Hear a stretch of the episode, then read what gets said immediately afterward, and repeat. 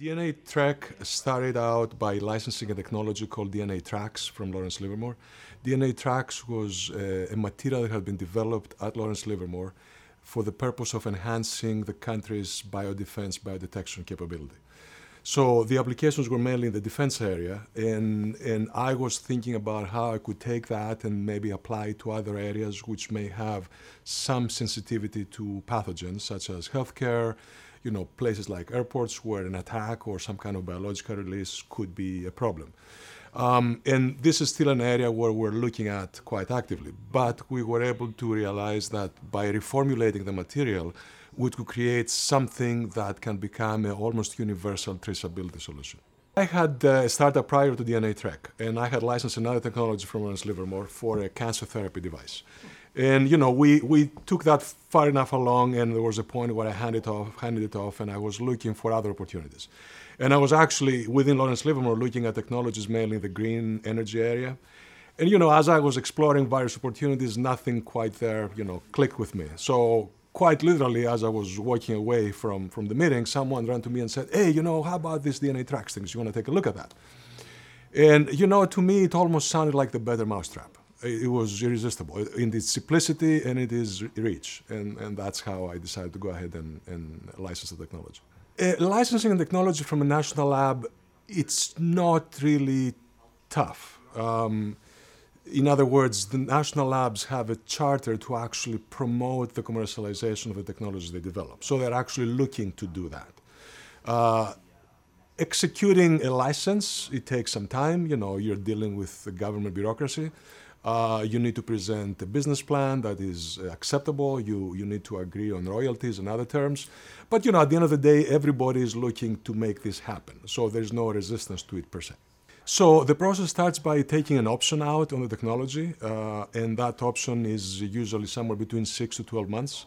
During that time, you can explore it and you can decide whether you want to go forward with a license. So I took the option out at the end of 2013, and by the end of 2014, we had a negotiated and signed license. Yeah, so so the the original application, like I said, in the biodefense biodetection area was interesting and it is attractive, uh, but the market is fairly small. Um, and, and, you know, my background is, you know, I love food and I love fresh produce and I grow food, you know, and and you know, I've been I've been somewhat um, uh, uh, wondering what's going on with food safety and with the globalization of the food supply, you know, and all the horror stories you hear. Uh, you know, how is that going to go forward? What kinds of risks are we putting ourselves uh, in? So I kept thinking, uh, and of course there is the increased awareness of sourcing and you know responsible farming and so on and so forth. And I was trying to figure out if there was a way to put these two together. And then I realized that you know by taking this technology and kind of changing the way it was formulated, we could create the better traceability. Something that you know sometime way out in the future would give you or anybody, a consumer, the ability to take an apple and identify the source and the farming methods at the source and you know everything that has to do with the, the production of that apple. So, so let's just take a step back first and, and try to understand what is traceability, right? And traceability is the ability to trace something through its supply chain. So, in the event of a problem, um, you can identify the path that the product took to get to the consumer, identify where the problem was introduced, and take a corrective measure there. Um, and the way traceability works today, uh, it mainly works with printable barcodes, which go on the case of, of the product itself. And of course, if you walk by a supermarket and you look at the back of the supermarket, you see a stack of, of crushed, you know, uh, cardboard boxes. That's the first thing that happens. When a product gets to the supermarket, they take it out of the box, they crush the box, they throw the box away. In the process, all the traceability information is lost. So what we have is expensive and it doesn't work. Um, so our solution is very different because it puts all the traceability information directly on the product itself. So, you know, for example, um, this is an apple, right? Uh, the way this would work is that at, this, at the farm, you know, the producer would have a spray um, that would spray directly into the apple, uh, you know, just like that. And the moment you do this, uh, this little spray has now put the source information directly on the skin of this apple. It stays with it up until the moment of consumption. Um, just so that, that we are clear, this apple already has a coating on it. It's a, it's a wax coating. All apples have a wax coating to protect them from bruising and you know pr- preserve them and so on and so forth. Our material goes in mixed with the, with the wax, so there is nothing incremental in the supply chain. Is what they normally do. They just add this tracer, and that really puts on the skin of the apple all the information you need to know. So the, the process you use to read this information is something that you've seen a thousand times if you watch CSI or any of the detective shows, right? There's a swab and then there's a DNA analysis. Uh, so as it stands today, uh, there is a very small device that is very commonly used in biology labs and it's very inexpensive. And by swabbing the surface and using the device, you can identify all the traceability information. Um, these devices are portable now, and some of them are actually iPhone based. So in the very near future, even the consumers would be able to actually do this at home. It will be used in two situations. Situation one is where there is already routine test. There are already routine tests taking place, executed by either the FDA or the USDA. So they routinely test produ- produce from for pathogens, you know, and other types of contaminants. You know, as part of that test, they can also look for our barcode, and in the event of a problem, it's a one-stop uh, one-stop shop kind of thing. Uh, you find a problem and immediately you know where the source is. So you can very you can target the response very very narrowly. Um, in the second scenario is when there is a problem, and then you try to identify the source of the problem. In essence, execute what is called a traceback, where you have a piece of produce and you suspect that this produce is contaminated or you have evidence of contamination, then you can swab the surface and identify the source. Um, we, we like to think of our starting process along two paths. So there is what we call the high risk path. In, in that high risk path, there, is, there are products that they've had um, occurrences of uh, foodborne illness outbreaks in the recent past. And these involve apples most recently, you know, cantaloupe, um, spinach, sprouts, eggs, mangoes, and so on and so forth. So we're going to select a handful, you know, two or three from these high-risk products. Then the other path is what we call the high-value uh, path, which is products that are of high value and they are frequently uh, subject of fraud or adulteration, as for example, olive oil, seafood, uh, you know, more high-end products like truffles, saffron, and so on and so forth. So our approach is to, to pick two or three high-risk products and two or three high-value products and do a pilot there, demonstrate the effectiveness before we have a general rollout. The, the, the, the paying customer is the producer. And the producer, as it stands today, uh, is required to implement traceability by the Food Safety Modernization Act. So there is a law that was put into effect in 2011 and requires mandates traceability. This law has not been implemented very much at all, in part because there are no good solutions. The solutions are expensive and they're ineffective. So the current government plan is to have full implementation of the Food Safety Modernization Act by the end of 2016. So this is the window, right? So ultimately, the, the producers will have to comply. They will have to adopt some kind of traceability, and obviously they're very, very cost uh, sensitive. So the lowest cost traceability solution is going to win, and we are the, clo- the, lowest, the lowest cost solution. On the other side, there are also the retailers. And, and usually, when there's a problem, when there is an outbreak, those who get egg on their faces are the retailers. Those are the ones that they have to go to their customers and explain that there is a problem, right?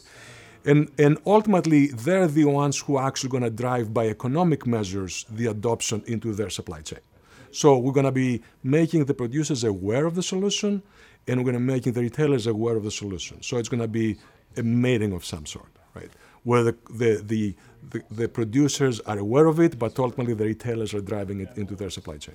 I have to remind you that the origin of the, te- of the technology and the company was in the biodefense area, where DNA is a good thing people like to hear about DNA and DNATrax and DNATrax and you know all that.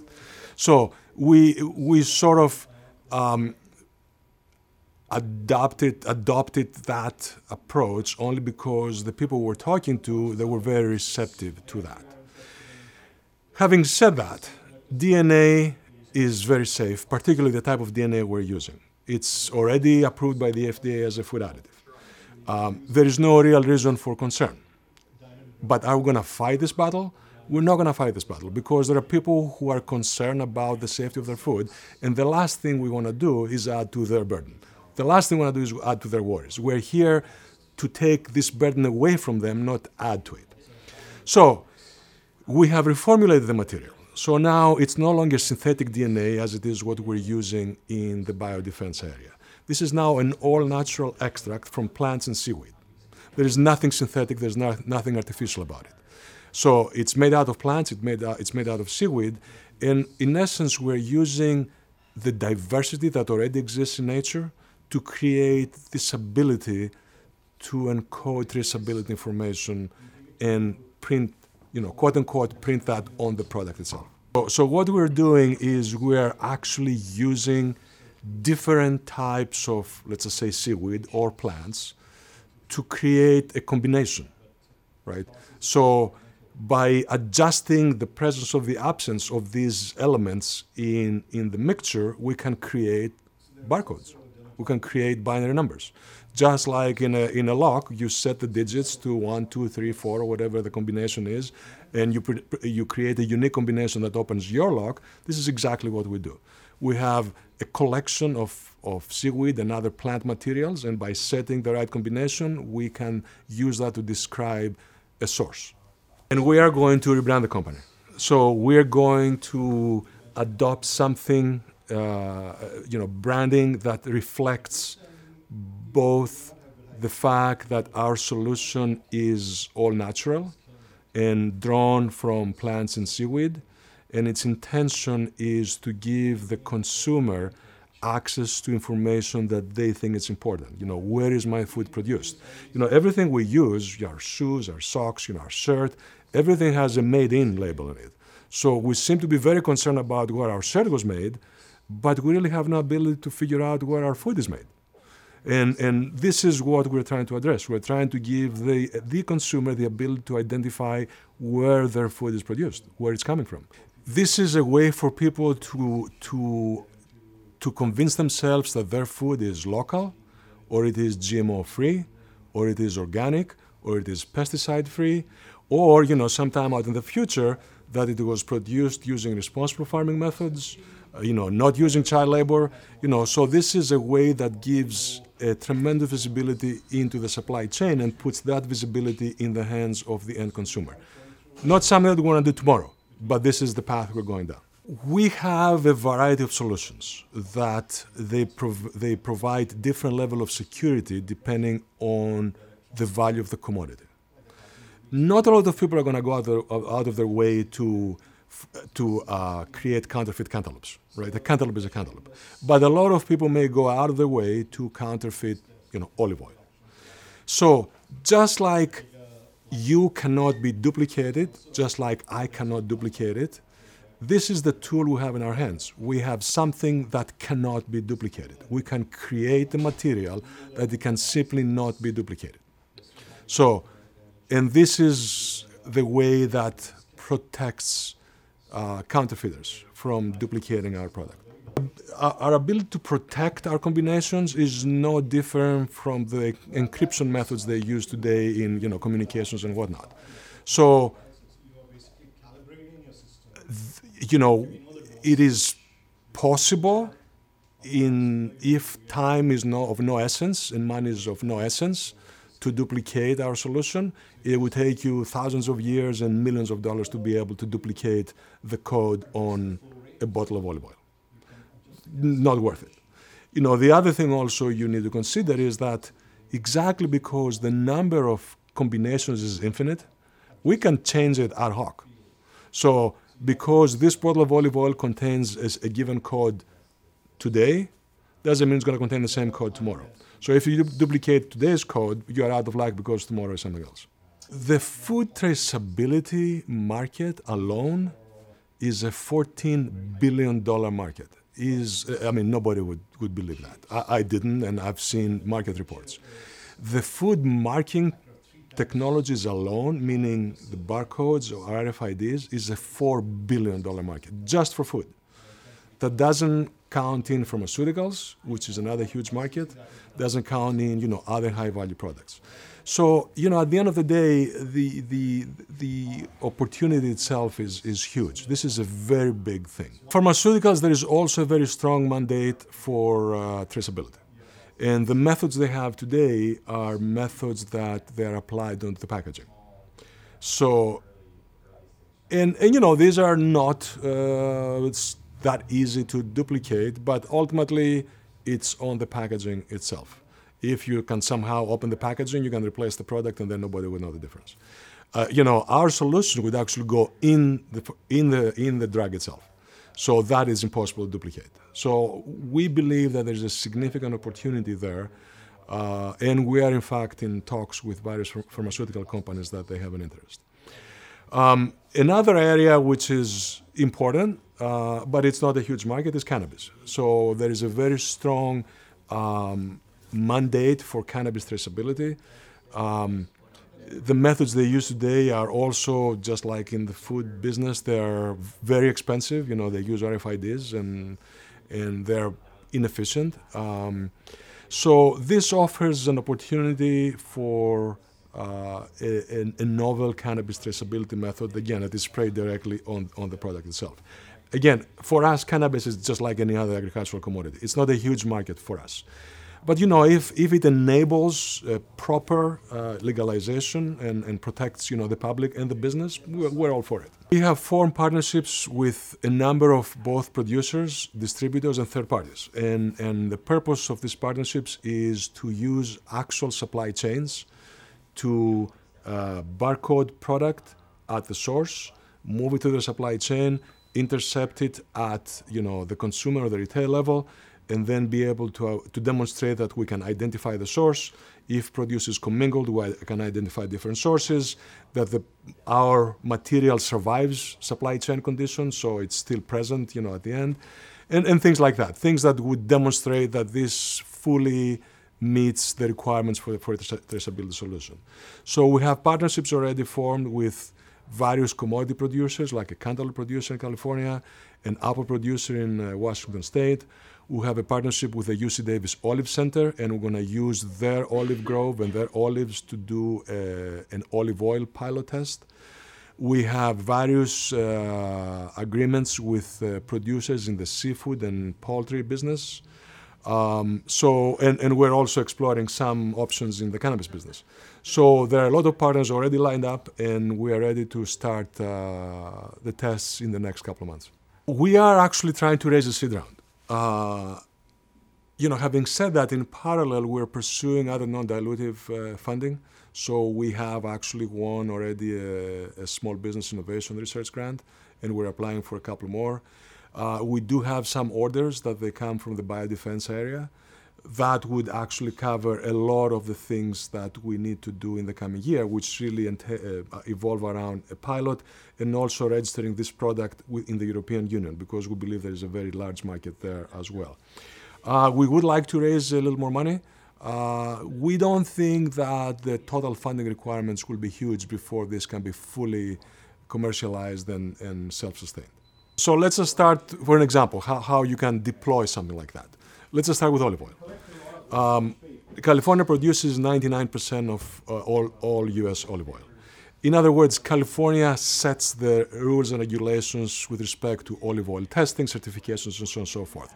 What California decides, the US adopts, right? The US now is the number one importer of olive oil in the world, which really means what the US decides in terms of certifications and tests, the world adopts, right?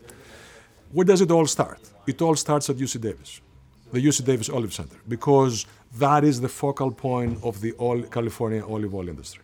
We have a relationship with them already. So if we work with them and if we can, you know, demonstrate that our product in fact solves the olive oil adulteration problem, that's the adoption path. From the UC Davis, we can deploy it within California, we can deploy it within the US, and then, you know, we can deploy it within the worldwide uh, market. Um, you know, Costco and Walmart, they're huge retailers if we can convince the two of them that our solution works, you know, Walmart has a hu- huge presence in China. Guess you know where the need would be the strongest, right? China. So if we can convince Walmart that this works, next thing you know, it can be in China, it can be in India, it can be anywhere. So there are not a ton of things that we need to do. We just need to form some critical partnerships at the retail level with third parties, and then adoption we believe will move very quickly because this is a real need with not a good solution. Material doesn't really die. The, you know, the material will be present for a very long time, and under proper storage conditions, it would be present through the ice age. So it really depends how it's it's handled and depends on, on the environment. You know, if if you put it in an apple, it will be there until someone eats the apple. If you put it on a steak, the moment you cook it, it'll disintegrate, right? So yes, there may very well be applications where it can replace, you know, current traceability systems. We have uh, used it on cardboard boxes that they were shipped across the country, and you know, we demonstrated that yes, it's it's feasible. So the, the, the applications are, or the possible, the field of possible applications is very wide. So in terms of scanning it, how close right now the technology? I'm sure it's going to change. How far away do I have to be? How close to something uh, do I have to be in order to, to scan it and identify it? You have to physically touch it. So you have to be able to swab it and, and, and collect the sample. Um, I honestly don't know much to be able to tell you if that will change in the future. You know, having said that, there are other materials that we are also looking at that you could uh, do it from, uh, you know, the same distance as you would, you would be today to scan a, a readable barcode. So there are other materials, and we're looking into those. You know, they may not be suitable for all applications, but they may very well be suitable for some. We are continuing the effort to raise some incremental uh, capital, um, but we're already set to go forward with the field pilot. So in about the next six to maybe nine months, we're going to have a full-scale pilot. Like I said, we're going to use approximately six commodities, three from the high risk and three from the high value group where we're going to apply our solution, we're going to move them through a supply chain, we're going to demonstrate the effectiveness of the solution, and then we're going to start building awareness at the producers, producer associations, and retailers. Our plan is to have our first commercial customers signed up by the beginning of 2016. You know, having said that, there are already people who want to sign up. Uh, we're trying to hold the line a little bit before we, we jump into that pool uh, both both feet on. Maybe, maybe genetics. Minus megantén.